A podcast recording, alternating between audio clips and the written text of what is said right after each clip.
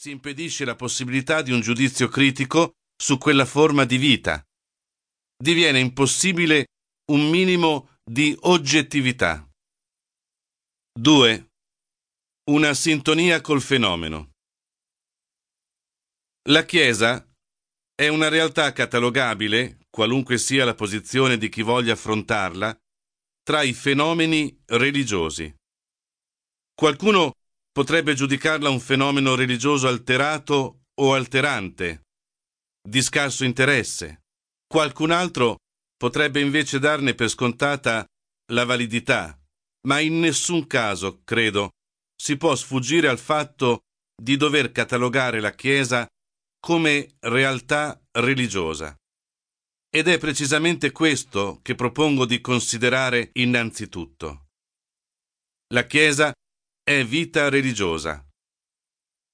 Uno psicologo e filosofo tedesco, Johannes Lindworski, ha affermato che la prima condizione per una educazione, cioè per trasmettere una capacità di entrare nella realtà, è che i passi dell'individuo che si introduce al reale siano sempre motivati da qualcosa che poggi su un'esperienza da lui già acquisita.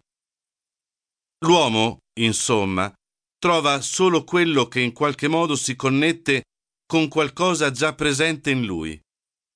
Dico in qualche modo proprio perché i contatti, gli incontri, la trama dei rapporti chiamano l'interiorità, l'implicito dell'individuo a una realizzazione più aperta, maggiormente evoluta.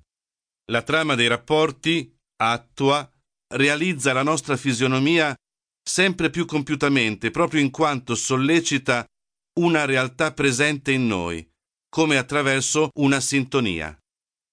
Se la Chiesa è una realtà religiosa, nella misura in cui in me l'aspetto religioso non è attivato o è infantilmente arrestato, in quella misura sarà più difficile poter giudicare oggettivamente, criticamente quel fatto religioso.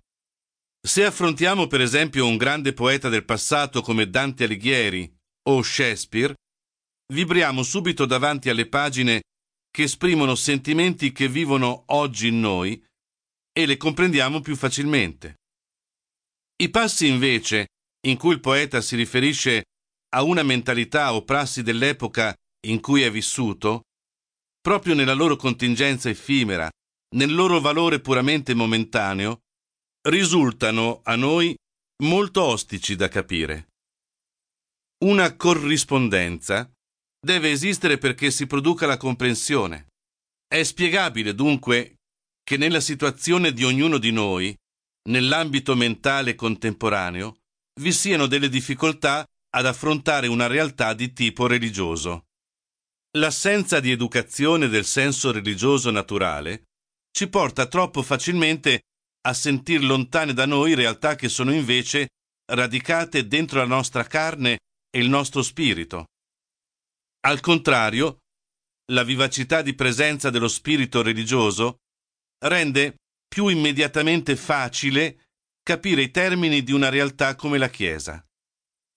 In questa situazione, la prima difficoltà nell'affrontare la Chiesa è una difficoltà di intelligenza, una fatica dovuta alla non disposizione del soggetto rispetto all'oggetto che deve giudicare.